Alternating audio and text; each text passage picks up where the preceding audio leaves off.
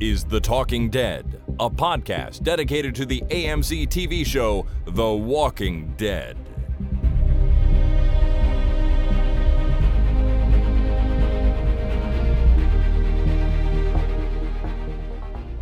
Hi everyone, my name is Chris. And my name is Jason. And this is The Talking Dead number four hundred ninety-nine, recorded on Thursday, October the first, twenty twenty. Not only is it number four ninety-nine, Jason, but it's now October. Friggin-tober. That's typically what I call it, yeah. Yeah, there well, it is. So today is a big day because not only is it episode four ninety-nine for us, which means our next one is five hundred, it also means that as of right now, you can watch the season ten season finale on A M C Plus if you are lucky enough to have that service at your house. So as we sit here recording, Jason, there might be people sitting down in front of their T V watching the finale. That's that's super. I just got an email about A M C Plus. Really? Yeah. And I'm wondering, I should look into that because like today I got that email Uh, about A M C Plus, and apparently you can get it through Amazon, like your Amazon Prime. It's an add-on to the Prime.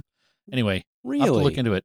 Yeah, that's interesting. I, I'd be surprised, frankly, if it was available to us as Canadians, but I have Amazon Prime, you have Amazon Prime, so maybe it is. That's that's exciting.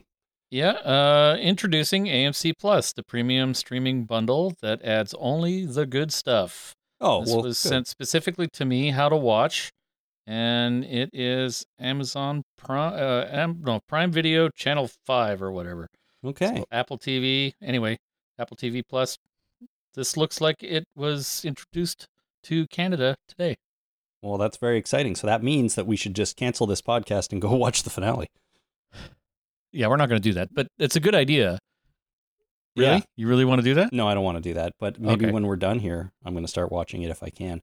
Uh, either way, we got to get through this podcast, which is fine. It's going to be great. We've got some Walking Dead news, and we're going to talk about the Lauren Cohan movie, The Boy, um, and then uh, get right into the finale, which we are going to record about on our usual day and time, the Tuesday after the Sunday. So that'll be next Tuesday, uh, because the world will get to see the Walking Dead finale on Sunday night on A M C for all those people that uh, are suckers and don't have A M C Plus. Can I can I ask you a question, Chris? Sure. Did I just tell you something Walking Dead related that you did not know that well, I, I did? That's crazy. I didn't receive the email, and I usually receive the emails. Okay. I'm a little, I'm taken aback. I'm kind of speechless. It's the first time this has ever happened. This is the first time this has ever happened. Yeah. Well, that's exciting, man. I, I truly do hope it's available to us. Uh, but if not, I'm going to have to call you out on fake news, Jason. Well, it does say introducing, right? Okay. And if it was meant for an American audience, they would not be sending out an email saying introducing A M C Plus. I, I guess, un- unless it's new to them too, because before this it was called A M C Premiere, right? Oh, well. I don't know. Either way, that's exciting news. So if you're Canadian, go check your Amazon Prime Video account. Maybe you'll get it too. Uh, so speaking of our five hundredth episode next week, we have been asking listeners to send in their name recordings for our opening. I've gotten a bunch already, probably more than we can use in the opening. So as I said when we announced this a few weeks ago, I will be randomly choosing some to use at the beginning, but then we'll just use them all at the end of the podcast. So you will be on the show if you send in a recording of your name. I think it's going to be really fun, and it's turning into a great idea. So uh, I look forward to send uh, including those. And if you want to do that, just record yourself saying something like, and my name is Jimmy or whatever, and uh, we'll we'll get it on the air.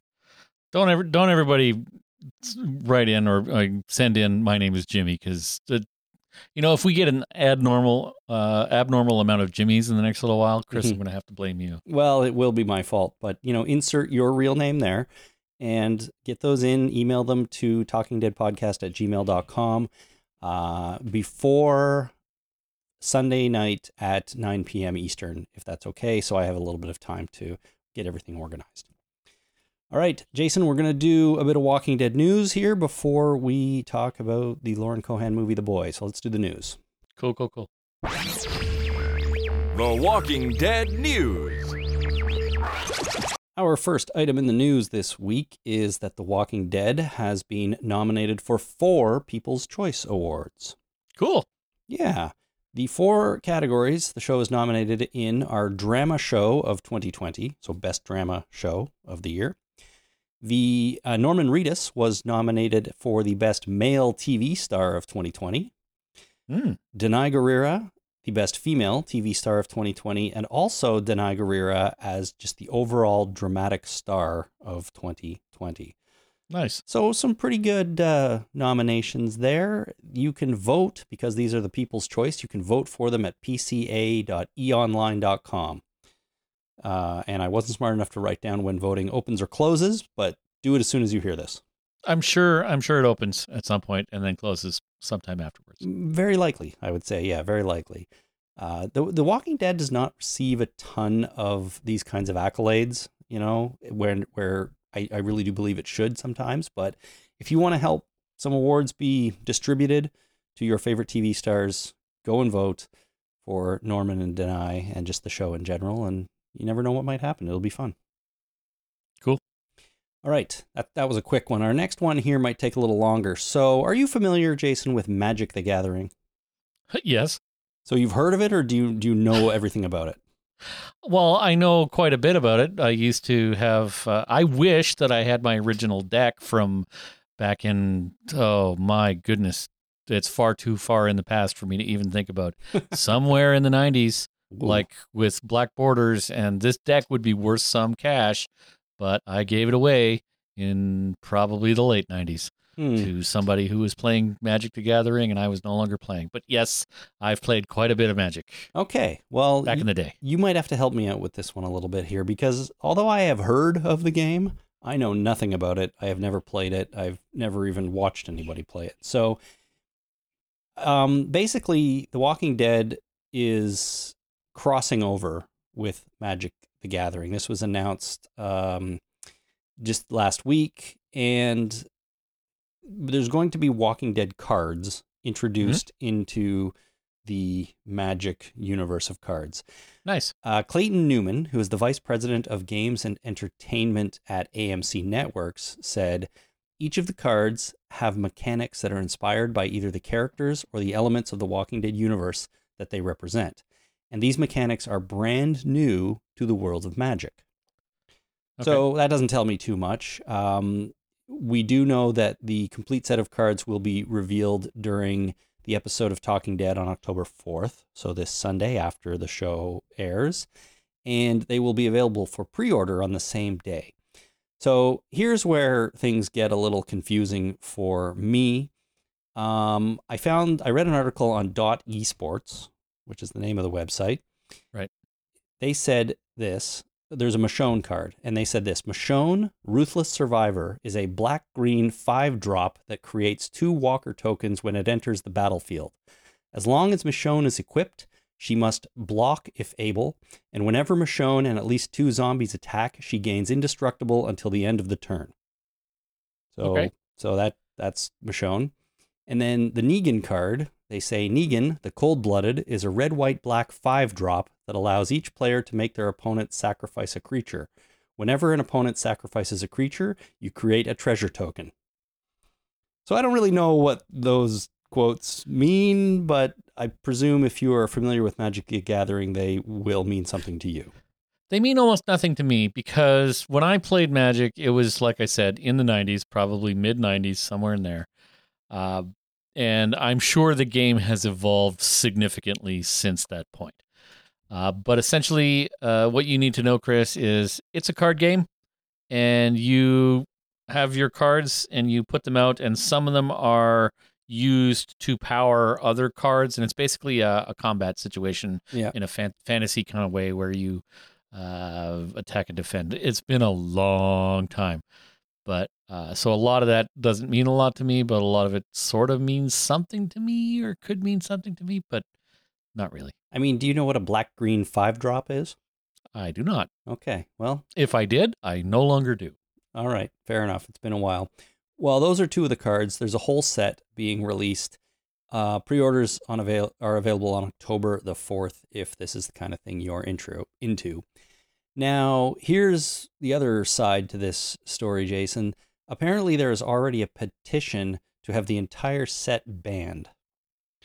Of course. Of course. According to we got this covered dot com, which I must admit is a site I don't put too much faith in for their news. They tend to make a lot of stuff up.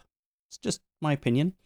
Um, but in this case, they wrote an article about this. And since these are real cards uh, and this is a real petition, I thought I'd report it here. But this is what they said.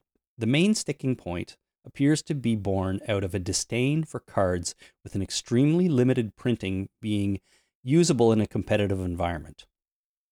While none of the cards revealed so far are particularly noteworthy in terms of power level, concern nonetheless remains that this is the beginning of a slippery slope that could later lead to staple cards being so rare and expensive as to favor those players with more disposable income than others.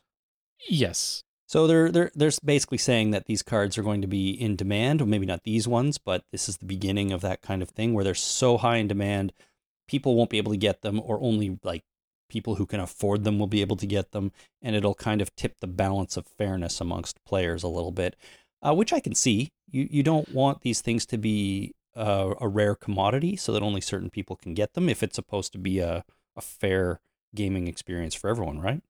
I thought that was kind of the point of Magic the Gathering, is that mm. when they release sets, they release them in limited quantities, right? It's uh, from what I remember, it's when you buy, when you get a set that is the current set, they have black borders. The cards have black borders, but when they uh-huh. get reprinted, they have white borders.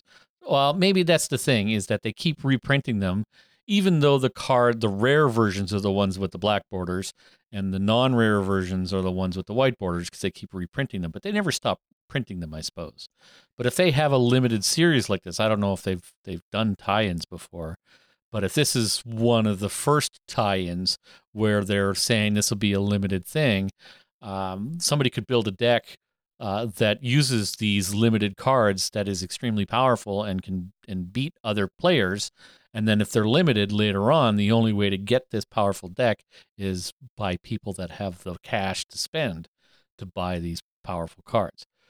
Uh, so as long as it's properly balanced and that it's only kind of a, a novelty and doesn't really give you a competitive advantage necessarily, which I think ultimately it's impossible to tell before the cards are actually released and you let the public do what they will with them, because people are nuts and they'll do stuff that you do not expect. That's true, yeah. So, uh, yeah, I think it's a legitimate concern, but I don't recall this. From what I know of Magic the Gathering, this is not a unique or new concern. But if they print cards and then they reprint them, there's no, like when they've sold out, right? They reprint them so that more people can buy them. A, um, you would think they'd want as many people to buy them as possible because money. And but the other thing is, um, when they reprint them, it's not like the reprinted versions are any different. They still are usable in exactly the same way in the game. They're not yeah. more or less powered or anything like that. So that's not a big deal. The problem comes from th- maybe this being a one-time exclusive printing, and when they're gone, they're gone. And that kind of favors the people that can get them. Or maybe it creates an aftermarket for them where the prices start to skyrocket. Right. Okay. Uh, yeah, I can see that. Well, that's why I say I wish I had my original deck. Because if I had my original deck from the mid nineties, it's probably worth some cash.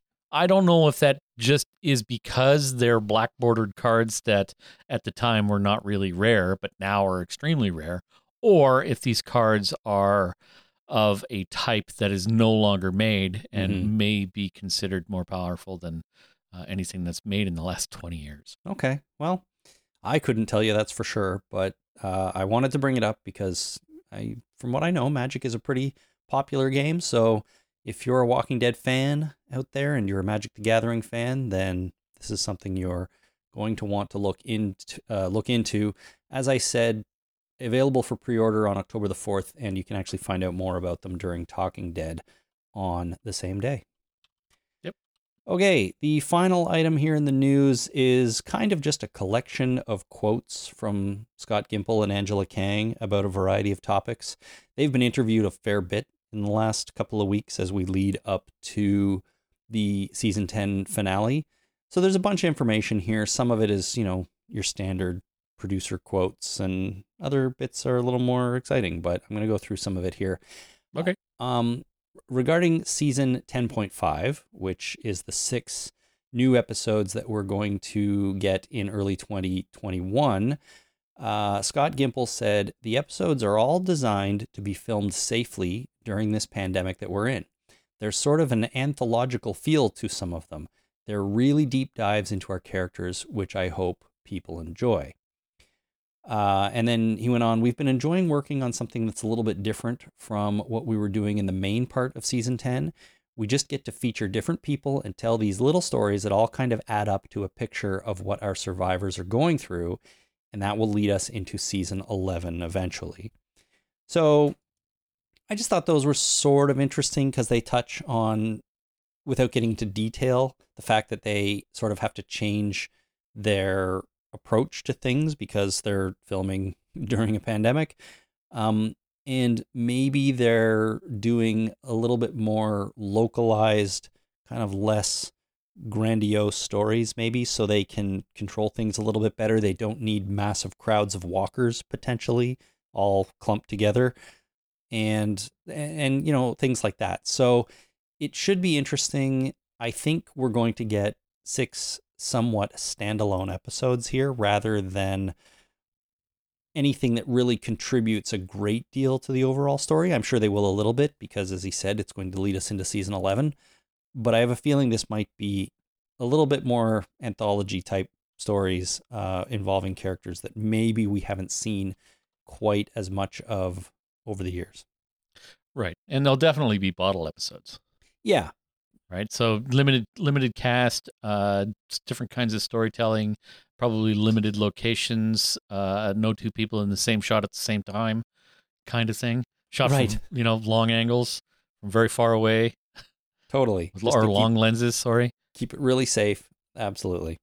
Yep. So, some people have speculated that these episodes will actually focus on Maggie and where and what she was doing during all her years away. So that would be something really interesting if if we're if we get a bunch of Maggie stories, but that's it, like nobody else, because she was off with this other group, right? Right. I think that would be pretty fascinating, actually. And you know, I'm sure Gimple and A M C see this as a as a way to jump off into a into another spinoff, probably. You know, the Maggie spinoff that we're going to just seed in during season ten point five and see where it goes. Right. I don't know if that's the thing or not, but I wouldn't be too surprised. So yeah, then maybe. regarding, sorry, then regarding the Walking Dead movies, the Andy Lincoln movies, right? He said, Robert Kirkman is super involved. Andy Lincoln is super involved. We're using this time we have to sharpen and heighten it. Movies are a much longer process than T V. And luckily, luckily for us, we have a little bit of time to be super deliberate about it because the fans deserve that. They do. We live in a world where everything is changing moment by moment. That said, it's still a theatrical movie and still hoping to be a trilogy. So it sounds like they're not so sure anymore about whether it's going to end up in movie theaters because, you know, I know movie theaters have started to reopen at this point, but they're certainly not open everywhere, and still hoping to be a trilogy. It feels like they're just reevaluating everything here. Yeah. And instead of doing three movies, maybe they're only doing one. Or two, or ten, who knows at this point, really. But uh, kind of still up in the air with the movies, it sounds like. Yeah, I think they don't know what's going on. I, I guess not. And, and I think they haven't known what's going on for quite a long time. I, well, from what I understand, they were having some trouble before the outbreak of covid nineteen, and they were fixing the script or rewriting it, and then the pandemic happened, and they're like, oh, we got lots of time now.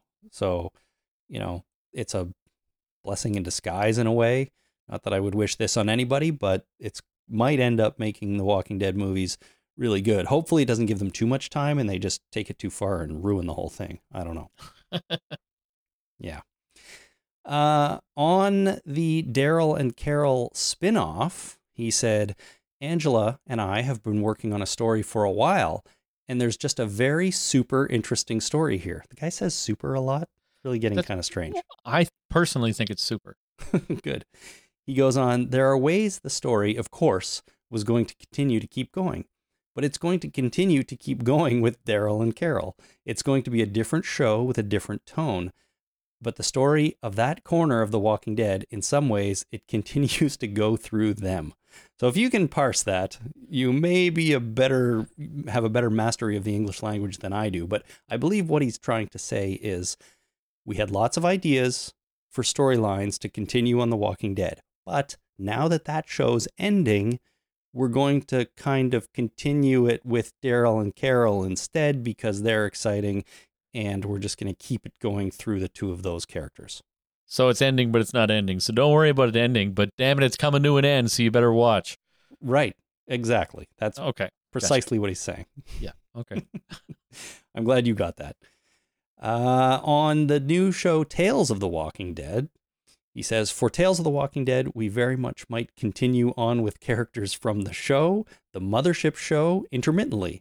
We're going to fulfill that big board of stories that we want to tackle. So again, lots of stories. We're just making a bunch of shows instead of one. Right. This is a brand new show. May contain reused content. Right. It's just content that's been repurposed into this new show so we can have three hours of Walking Dead content a week on T V that's new instead of just one.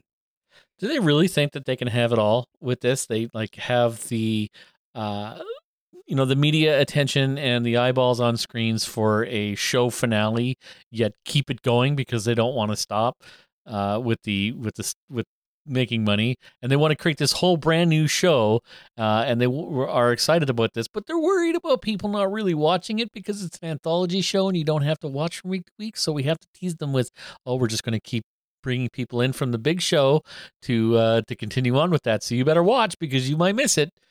It just, it seems like they're covering their asses left and right to the point where it seems wishy-washy. Well, and and and oversaturating the airwaves with Walking Dead content, and maybe, hopefully not, but maybe spreading themselves a little too thin, you know? Yeah. You know how when when two people are nominated for, in the same category for an award, usually neither of them win because the people that like that show, the vote gets split between the two. Neither of them rises to the top and then somebody else wins the award. I think that's a thing that happens. Yeah. yeah. You know, I feel like that might be the thing that happens here where you want ratings, you want everybody watching, but you're going to get one group watching this show and one group watching this show, and neither of those numbers are going to be really impressive. Instead of everybody watching one really solid show like we had for so long with the Walking Dead main show. This, I think this is uh, this is a problem I've been having with uh, consumerism in general lately, is mm-hmm. this, uh, you know, an overabundance of choice, right? Yeah, yeah. When I was a kid, you'd walk into a grocery store with my with your parents, and you'd go down the cereal aisle, and there was like seven kinds of cereal. You could buy the brand cereal, or you could get the, you know, the fruity cereal with the little, you know, hardened marshmallows that puff up in milk and make everything delightful. You, you know, there was seven kinds of cereal. You've been in a grocery store in the last little while. You have kids. You have at least, you know, last year maybe you went to a grocery store with your kids and you walked down the cereal aisle. How many kinds of cereal are there? Oh, four hundred seventy-eight thousand. It's overwhelming. Yeah. And and then each brand of cereal has like fourteen different options. Uh-huh. Or I went to the drugstore a while ago and I wanted to buy soap because I like soap. I like to be clean. I like a particular kind of soap. I went to the grocery store or the drugstore and I looked for that soap and they didn't have that soap. They had two, the Zest Soap Company decided that two or three different varieties of soap were the best option. None of them were the ones that I that I used to have. I used to buy was just buy Zest. Now they don't have that. They have Zest Fresh Scent and Ocean Clean and some other goddamn kind.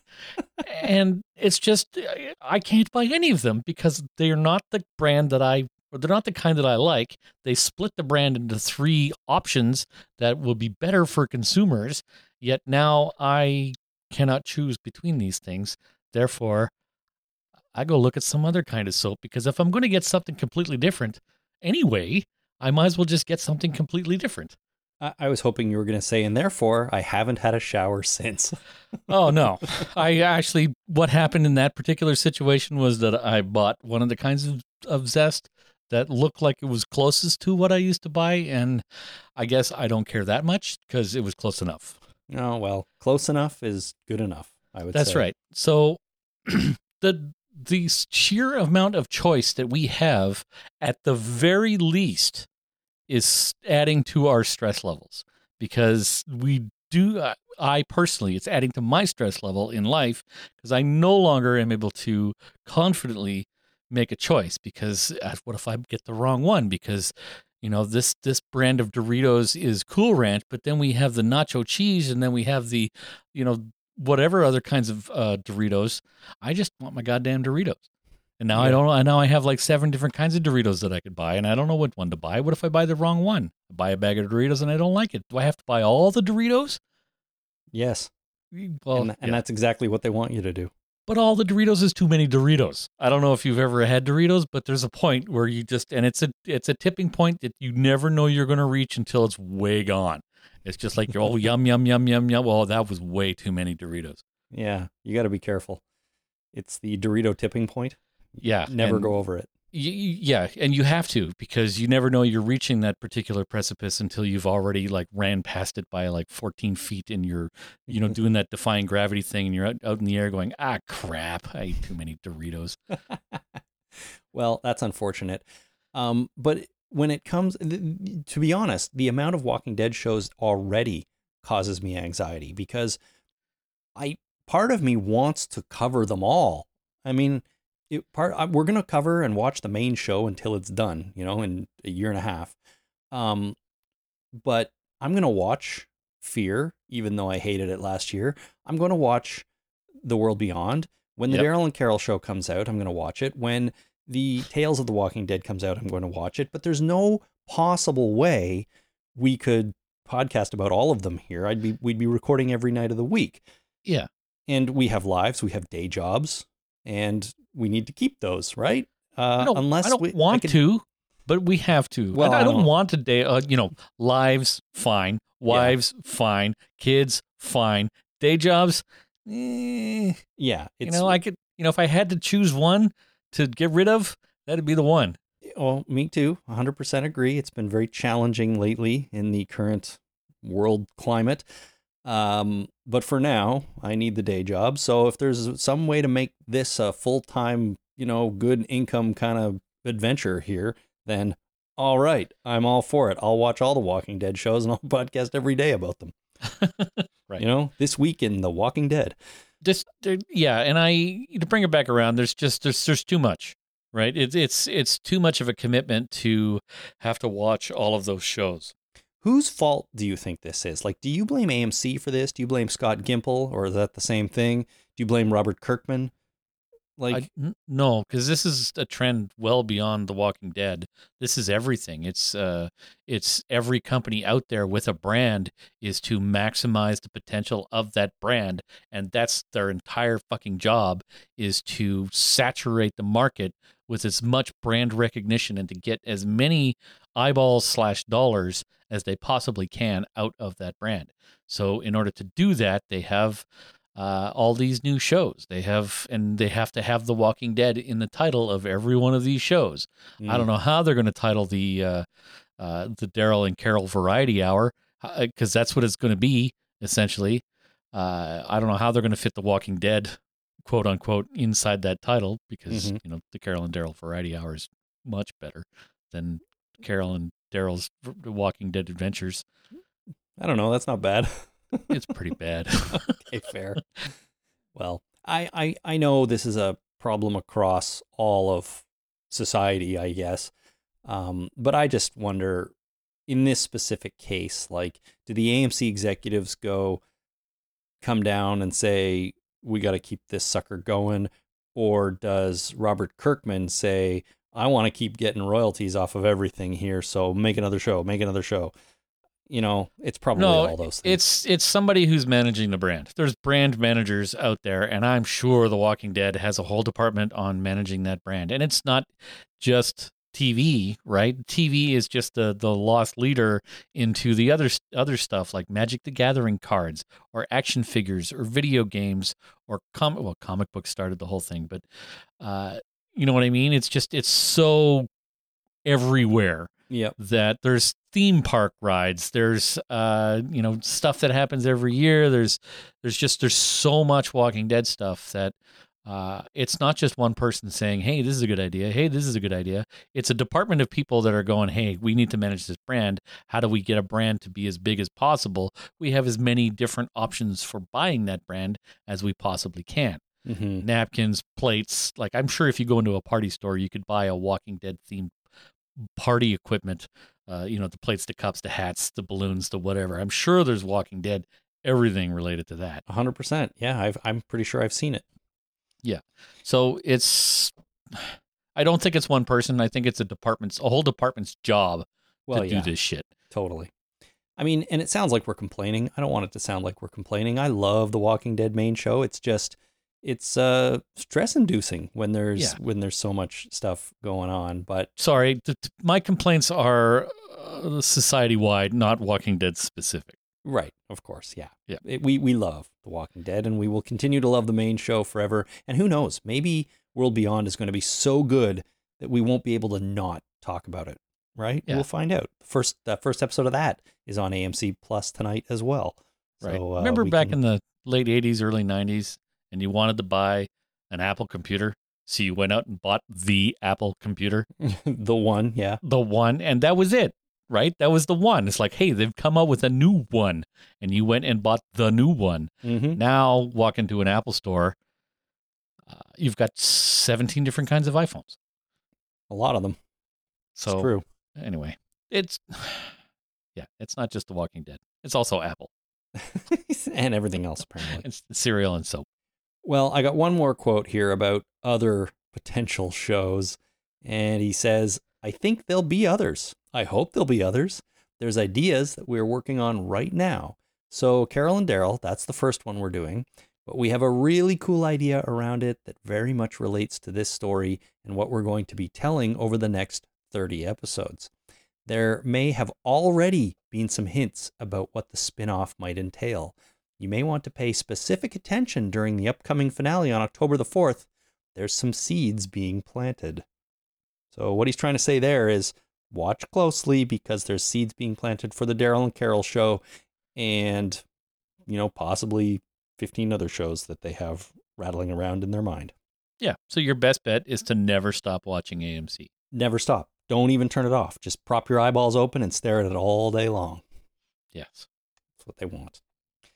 All right, that is The Walking Dead news, everybody. Hopefully you got something out of that. Now we are going to move on into our non-Walking Dead portion of the podcast, potentially, you know, the last non-Walking Dead segment for a while. But this is about a movie called The Boy.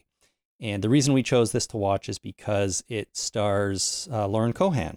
Mm-hmm. And as we all know, she is coming back to The Walking Dead uh, this week, and uh, we thought it would be fun to watch one of her back catalog of films. This is about four years old, this movie. I think it's from twenty sixteen, and it is described on IMDb this way. An American nanny is shocked that her new English family's boy is actually a life-size doll. After she violates a list of strict rules, disturbing events make her believe that the doll is really alive. Cool. Yeah. So there you go. That's kind of the summary of the film. And I do want to say that we are going to spoil this movie. I know we always do, but just in case anyone hasn't been listening in a while. We always we will, spoil this movie. We always, we always spoil it. Well, we spoil everything we talk about, especially this one. You can't really talk about this film, I don't think, without spoiling it. And frankly, that, you know, IMDb description in a way is a little bit of a spoiler. But be warned. We will be spoiling The Boy more or less from the beginning. So if you haven't seen it, stop now, go watch the movie, and then come back and listen. So, Jason, that's yeah. what the movie is about. Lauren Cohan goes to the U K. She becomes a nanny, and the, na- and the baby she's looking after is actually a doll, mm-hmm. a kind of a creepy sort of porcelain-faced doll of this boy. It's life size to about a eight-year-old, maybe ten-year-old, and um, she has to look after it. So things go a bit weird, and of course she thinks this whole situation is a little bit strange. It's a little weird. And yeah, the movie kind of plays out off of that original premise. So I'll I'll let you go first. What what did you think of the boy? Uh, from a general point of view, I thought it was derivative claptrap that was, you know, predict- predictable from almost the first moment that they walked in the house, or she walked in the house. Mm-hmm. But there was moments of mild interest. Let me tell you a story. Please do. So usually when we watch a movie or a T V show or what have you, I don't watch it until the last possible second. So that was what was looking like was going to happen with this particular movie for me, until I fell asleep at around eight o'clock last night because I've been exhausted lately, and I fell asleep and I woke up at midnight and I couldn't go back to sleep. So I went downstairs and I sat in the living room. Didn't turn on any lights. I brought my iPhone with me and my headphones with me, and I put on the movie and I watched it. Uh, and so I'm sitting downstairs, you know, one o'clock in the morning. Uh, the house is quiet. The house is dark. And I'm watching this movie, and all of a sudden I start hearing crying. And I'm like, what the fuck is going on? Why? And it was long, but it was not long, but it was a little bit before the doll started making noises and doing stuff. And it was just... Uh, you know, being a creepy doll. And so I started hearing crying, and I started getting a little freaked out a little bit because it didn't sound like it was coming from my headphones until I realized, oh, my son's woken up and uh, needs to be comforted a little bit. So I went upstairs and, you know, put my hand on his back, and he was asleep three seconds later. Mm-hmm. So the movie managed to freak me out in that regard, in that it kind of meshed with real life for a few minutes. And uh, gave me a kind of a creepy feeling. So I went back to the movie with that creepy feeling. Uh, and for about another fifteen, twenty minutes, I kind of enjoyed myself with that creepy feeling. So, well, that's good, man. It actually creeped you out. Yes. And that, uh, and I have to credit, well, do I credit the movie, or do I credit real life, or do I credit the, uh, you know, the synergy of real life and the movie? Uh, but you know, scary movies don't necessarily scare me, so I kind of missed the point. Uh, this one kind of freaked me out a little bit, so it, I'll have it to give it. It gets the assist from your son, basically. Yes, and it also gets the assist. Uh, the other thing I have to give this movie credit for is the use of mask, and I've talked about this before, uh, where um, you know, there's there's a whole theatrical uh, style called mask, where you mm-hmm. know you see the uh, the comedy and tragedy masks for that represent theater. Right. Yep. So I've, you know, worked with theater people, artsy fartsy types that have done mask in the past. And they've actually shown me, you know, that every mask has multiple um, emotions. Even though it's just mm-hmm. a simple static mask, it has multiple emotions. It ha- you can show uh, fear and comedy and uh, trepidation and uh, amusement, all without actually changing the facial expression. And it's quite, uh, it's weird to behold, and kind of uh, amazing to see a professional actor do that with mask. And this movie kind of did that because the child, the doll, had a porcelain head. And so it had mm-hmm. that porcelain mask and was able to show multiple emotions, and successfully, I think. And that also has to do with, um, I meant to look it up, but there is a famous shot that Hitchcock used to use uh, where you would show, like, when you cut from one one shot to another and the other shot is a face, depending on what you cut from, the face has different meanings. Even though it's the same physical shot, if the face, if prior to showing the face, the static, somebody standing there with just looking in the in the distance, if prior to that you see a murder scene uh, and then you show the face, You're you are assuming that the face is reacting to the murder scene, and you see emotions in that. But then you do the exact same thing, but, but prior to that, you see a love scene. Somebody, like, you know, a couple of people uh, making out in the middle of a field, and then you show the face, same face. It's Alfred Hitchcock. It's the same exact shot, but it has a completely different meaning, and it is quite the thing to behold to see that.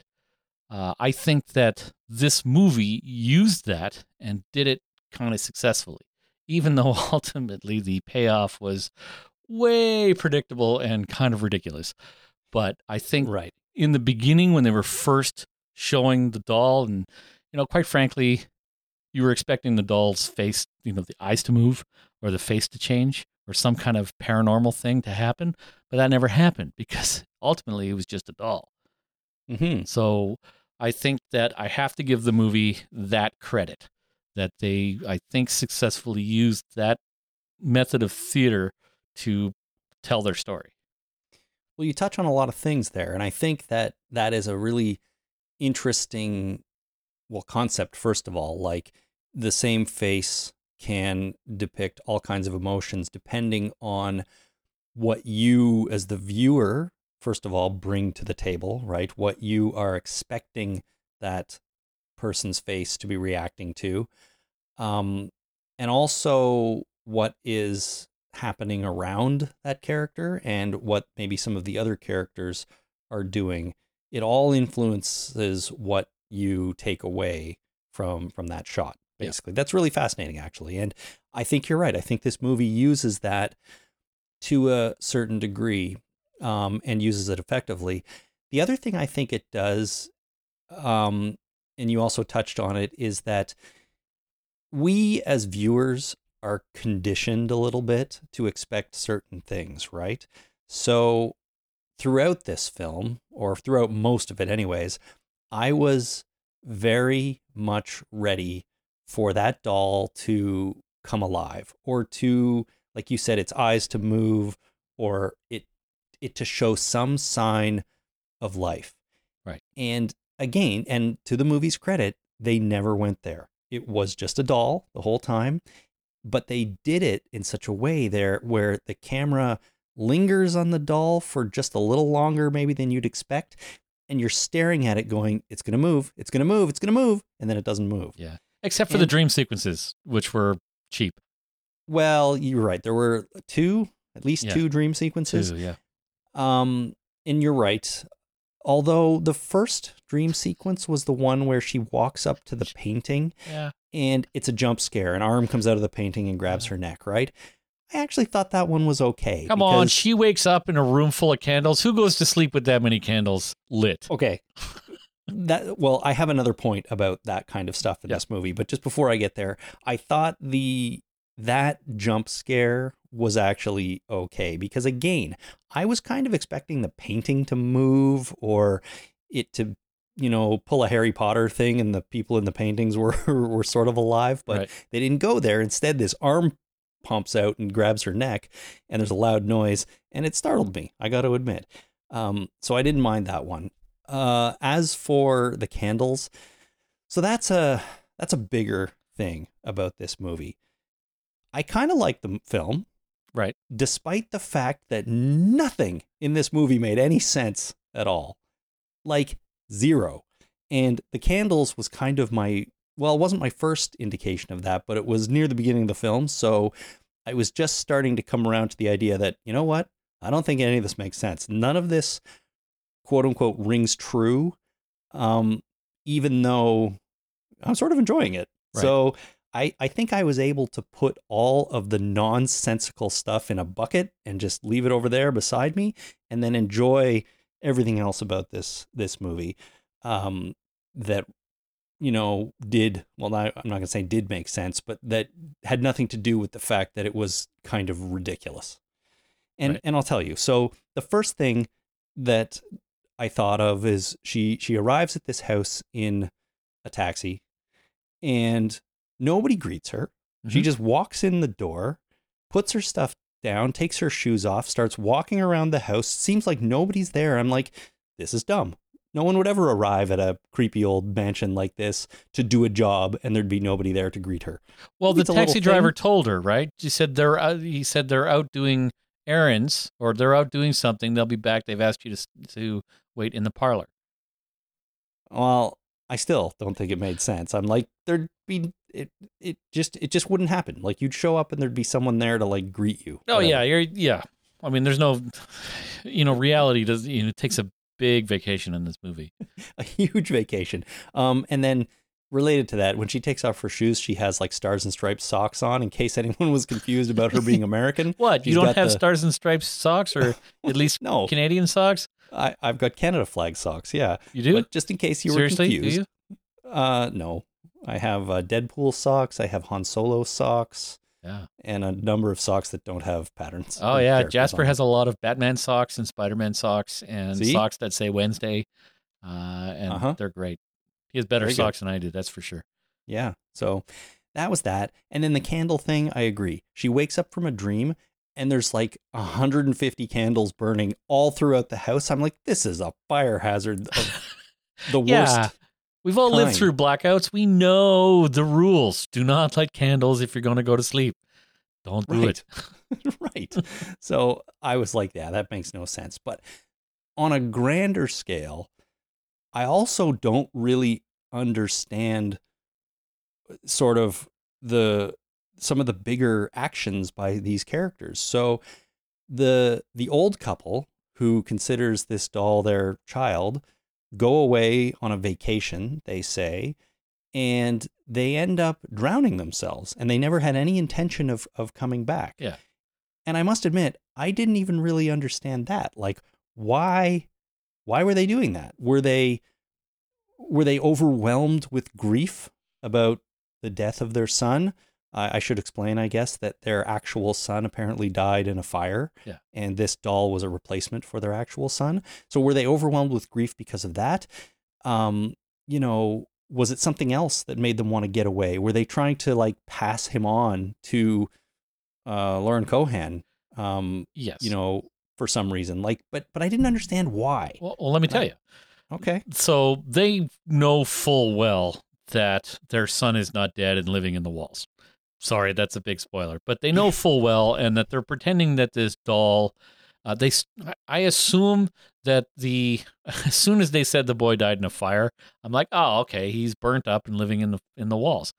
Uh, and I, you know, I knew exactly what was where the where the son was, because as, as soon as she said, "Oh, he'd be about your age," I'm like, "Oh, okay, so he's living in the walls." And then the old folks. So here's what I think happened was that when they put him in the walls, they used this doll as a surrogate for taking care of him for whatever reason, and then he started to like this and was basically forcing the parents to uh, care for this doll. Uh, as, you know, he wanted to be cared for, but they couldn't do it forever. And they knew that uh, they were kind of on the fence for, you know, I love my son. I want to do this for him, but we can't do this anymore. This is just ridiculous. So let's get a nanny and then go and kill ourselves and leave and, you know, let him uh, be with the nanny. And even the letter that they wrote, right? When they were working through the walls, or they finally got into the walls and they found, she she was scrambling around. She found the life-size doll of her uh, and then picked up the letter to read, which is a ridiculous thing to do. Oh my God, this guy's chasing me. I found this place. It's all very strange. I better read this letter. Uh, so she reads the letter, and it says that, uh, the letter says that we're giving you this girl. So the It wasn't that they were leaving him to be cared for by the nanny, is that they were giving him, they were trying to find someone to give to him in order to uh, get away from him. So they were trying to get away from him. From my understanding was uh, they, they, they all for a long time now, they couldn't do this anymore and they needed to kill themselves. Well, I, I don't know if that was, I mean, I can see that, but I'm not sure all of that was all that clear in the movie. But if you if you go back a step, like, I mean, why why was he in the walls, right? He was living in there, and he was because he committed this... murder, and they needed to hide him. Right, he was in this fire, and another girl died in the fire. No, uh, he she went over for a birthday party. They found her in the woods with her head all caved in by a rock. When he brought her into the woods, and then by the time the police showed up at the house, it was on fire, and the boy died. So the police were never able to, uh, you know, convict him for anything. So they were hiding him uh, because we're hiding him. Yeah, I assume he got burned in the fire, but he might not have been, maybe only his face got burned in the fire. I have no idea, because he was also wearing a mask.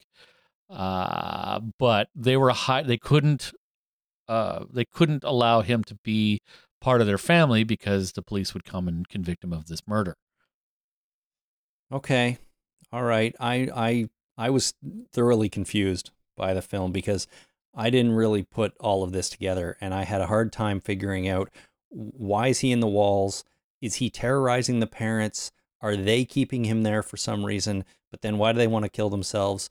None of it really made any sense to me. And I'm not sure it still makes a lot of sense. It doesn't make a lot of sense. And living in the walls, apparently, these are magic walls. A magic. This is a magic house. It's got to be a magic house because, first of all, every single room has a has a, a space behind the walls that's big enough for a grown man to, to, to walk through. Yep. Uh, and the walls all have slats with uh, mortar or whatever it's called, stucco or uh, the old manufacturer. Before they had drywall, yep. They had these slats with walls and you could see through them, mm-hmm. but only from the behind the wall to the actual inside of the room. Because if you're in the actual room, everything's like wallpaper, right? There's no little lines and shit to see through. So uh, yeah. You got magic goddamn walls in a magic house with... Uh, you know, uh, crawl spaces or magic, uh, not magic, but uh, secret passages throughout the entire house. Right. It was just right. so ridiculous. Well, I I didn't really, I can't say I saw that coming so much, uh, but, but what I did appreciate about this film, what I did expect to happen is for it to go supernatural. There right. is, there are... so many movies, especially in this genre, and I think especially in P G thirteen, you know, in the P G thirteen range of, of films where it's supposed to be this sort of horror thriller, and it is for a while, but then they always introduce a supernatural supernatural element. And to the credit of this film, they don't go supernatural. The doll is just a doll. The the the real monster is hiding in the walls. And he doesn't have powers. He's just really good at sneaking around he and terrorizing was so people. Super strong, though, because when she went to kiss him goodnight, she he threw her like all the way across the room, and that's I know. that's like lifting a motorcycle level strength. It's oh, uh, come on, it's, motorcycle weighs more than Lauren Cohan. No, I know, but you know the strength of lifting a motorcycle is mu- is more than a human, but it's not the Hulk, right? The Hulk can rip a car in half and Correct. bang it together and throw it across the room. But lifting a motorcycle is Captain America level strength, right? It's not like super, super, super, super strength, but it's goddamn strong enough for him to pick up a, uh, you know, a punching bag with one hand. I think you've uh, nailed that perfectly. Yeah. Yeah. So he's got Captain America level strength is what I'm thinking. Maybe not the other superpowers of Captain America. Like Captain America, I personally believe that he has the uh, superpower of leadership that well, other, yeah. other super uh, humans don't have. That's his mm-hmm. superpower. Absolutely. Um, I I do agree. He he he flings her across the room with some um, gusto, yeah. let's say. But the movie doesn't go supernatural, right? Like I was, I was hoodwinked a little bit. I was waiting for the doll to come alive or something really super creepy to happen, and that it was the actually the doll doing it. But it, they don't go there, and I appreciated that. So. All of the stuff that I didn't get and that I thought didn't make sense about this movie, I was able to put aside and be like, okay, they kind of got me, and it was it was not too bad. So, um, that I have to say I appreciated about this movie. Yeah, the other things that disappointed me about this movie was we had a super typical survivor girl situation. She went through the, the vagina, the birth canal uh, at the end there, and, and that turned her from victim into, uh, you know, vanquisher. So that was it was a little redundant. There was uh, there was there was a whole shower scene, just like Psycho. Uh, so I was a little disappointed in that. Uh, there was, uh, you know, the bad guy was alive all the all, the whole time, and he's wearing a mask, and he lives in the walls. That didn't seem original to me. I can't quite pinpoint what movies that came from, but uh, that it's kind of a Mike Myers kind of thing. Uh, or even Freddy Krueger, like uh, he was wronged and is coming back for vengeance kind of thing. Uh, uh-huh. Who knows what his motivations were. Uh, then we've got, uh, was it, what's his name? The uh, Quasimodo what's the name of that that story? Um, Hunchback of Notre Dame. Yeah, yeah. Right? Or even Phantom of the Opera, right? Where uh, Phantom, it's more Phantom of the Opera than Hunchback of Notre Dame, right? He's, you know, he's living in the theater, but nobody knows he's there, even though I've never seen Phantom of the Opera. I, I'm pretty much, I'm pretty sure that's what it's about. Sure. Right. You know, so it's, uh, it, very little of this movie was actually original. Uh, except for, you know, I have to give credit where the, you know, doing the, the theater mask thing, uh, you know, even though, you know, Phantom of the Opera probably did that too. Sure. I, I mean, you, I don't know if I'd call that original, but w- well done in this movie and, and fascinating in a way. Yeah. Um, yeah, you're right about the, so she comes, there's the shower scene, which didn't bother me at all. Um, but everything that followed it for the next five to ten minutes, I thought was ridiculous because she comes out, she's wearing a towel. You know, she hears a noise in the attic, the attic uh, trap drops down and the ladder comes down and she spends the next like fifteen, ten minutes of movie exploring up there in the towel. I'm like, just get dressed. You don't go creeping around somewhere in a towel. Yeah. And obviously if you couldn't get this thing down, uh, you know, it didn't just open on its own and then yeah. it closed on its own and then it opened on its own. And that's what she assumed happened, right? Oh, there's oh, is there somebody up there? I should go check. This thing happened to this uh, this ladder going to the attic must have opened by itself. And you go up there, and then she knocks her head and decides to sleep for ten hours uh, until daytime. And then it uh-huh. opens up on its own. It's like, oh, well, I guess that's over with now. Phew. And and good thing the towel never fell off. Well, no, you know, magic towels. It's fine. I you know, I'm fine with magic towels. Clearly a magic towel, yeah.